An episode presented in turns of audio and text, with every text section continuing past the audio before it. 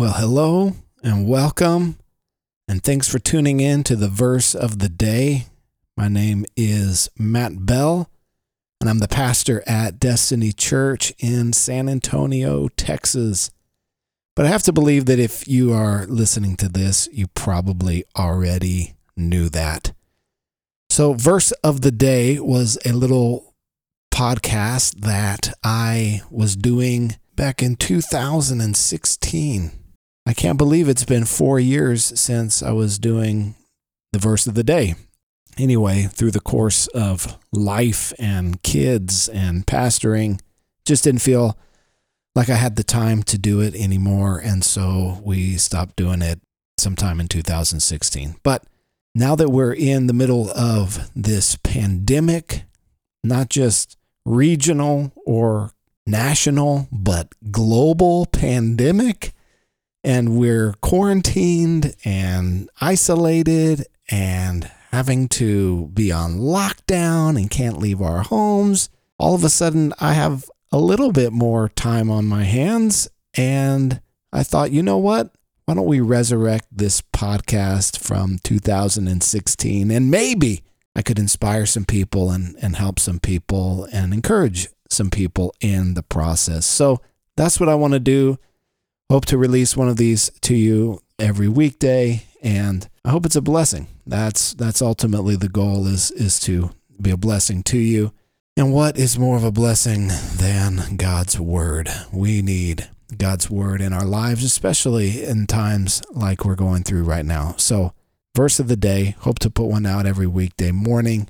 So, if you have a, a verse that you like and enjoy and is one of your favorite verses and you'd like for me to do a verse of the day on it, send it to me. I'd love, love, love, love to do that. You can send it to me on Facebook or Instagram or whatever. So, verse of the day, send them in. Would love to take some listener suggestions. So, for this first one, what I wanted to do is from Mark chapter 4. And last week, not not this past week, but the the previous week when everything was sort of going crazy and everything was it was like every single day they were coming out and revising again the guidance and and how many people could be together. And all of a sudden they were limiting it to 500 people. And then the next day it was 250 people and then the next day they came out and said 50 people. And then they cut it down to, I think it was 10 people and then six people. It was like every single day they were saying basically, you know, less and less and less people. And we were running around scrambling at the church to make plans, revise plans. You know, how can we still function and, and be a ministry? And it, it was it was a, a, a crazy season. And we're not even suffering from the virus. We don't even have the sickness. We're just trying not to get it is is what we're doing at this point or not to spread it. And I, I was just thinking, my goodness, those who are actually battling with the illness, you know, our hearts go out to them and our prayers go out to them, especially in areas like Seattle and New York and Los Angeles, places that are really being hit heavily. And it, it was just jarring how quickly things were changing, and you make plans and the plans change. And it, it reminded me of this passage from Mark chapter 4. And I felt a little bit like this in the midst of everything that was, was happening. And it's the story of Jesus being asleep in the boat while the storm is happening. And if you've been a Christian for a while or you went to Sunday school, you certainly remember this story. It was probably one of my favorites as a kid. But I just want to read it to you and share with you just some things that I hope will be a blessing to you. So, Mark chapter 4, verse 36. It says, And leaving the crowd, they took him with them in the boat, just as he was and other boats were with him, and a great windstorm arose, and the waves were breaking into the boat, so that the boat was already filling.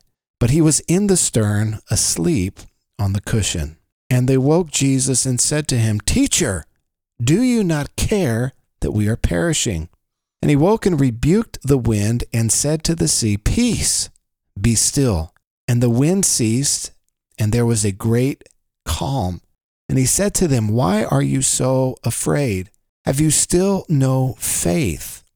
And they were filled with great fear and said to one another, Who then is this that even the wind and the sea obey him? You know, a couple weeks ago, when everything was changing day by day so rapidly, I kind of felt like this. It felt like a storm. It, it really felt like we were being tossed around by situations outside of our control. And I felt like the disciples a little bit. Jesus, uh, we're in the middle of a storm here. The economy's crashing. They're telling us we can't even have church anymore. People in the church are losing their jobs. People in our city are fighting over toilet paper. Like, what is going on? Some people saying that this virus isn't even a virus, and some people saying that this is the end of humanity. And and what where where is the truth in, in the middle of all this? And Lord, where are you? And here we see that the disciples have a, a similar experience, a, a similar time where they were caught in a storm and Jesus was asleep. And I've kind of felt like Jesus, hello, can you see we're in a storm? Do you care, Jesus? Do you care that we're perishing? Do you care what's happening? And of course, we know that the Lord does, but sometimes it can feel like He doesn't, especially when we're in the midst of the storm. And in this in this story with the disciples, we see that they were sinking. I mean, water was coming into the boat and they were going down. And Jesus is just there taking a nap. And he wakes up and he's not afraid. Jesus wakes up in the middle of the storm and he looks around and he says, What's the big deal, guys? And he tells the storm to stop. And it does. And then he chastises them and says, Oh, you of little faith. And the reason the disciples were afraid and Jesus wasn't afraid was simply because of this the storm was outside of their control. They had no control over the wind, they had no control over the waves. Jesus wakes up and he's not afraid because he has control. And as we see that so many people are afraid in this time, in this season that we're going through as a city, as a country, so many people are afraid because things are outside of their control. They, they do not have control over their lives.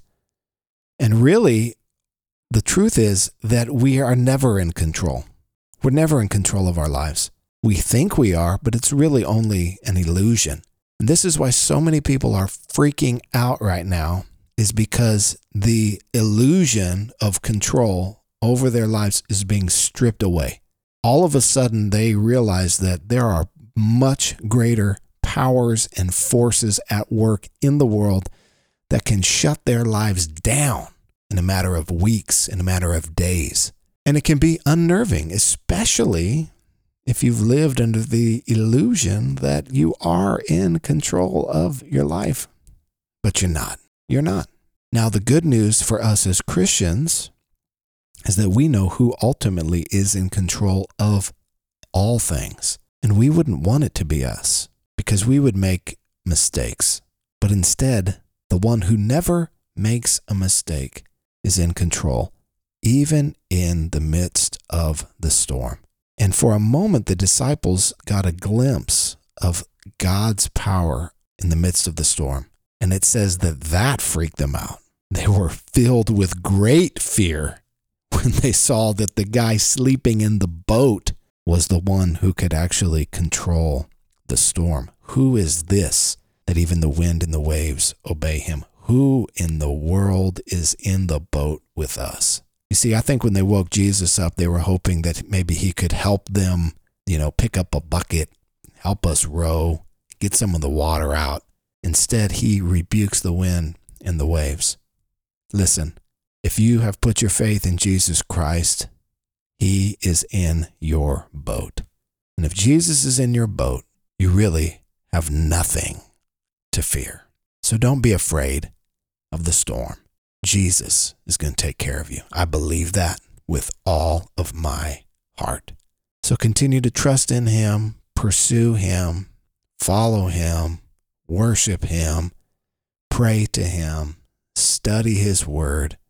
God's going to see you through this storm. He's going to see us through this storm. Thanks for listening today. I hope it's been a blessing to you.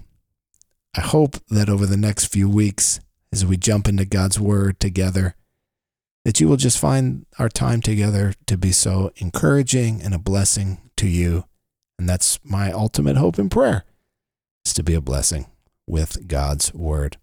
So may the Lord keep you today and bless you in all things.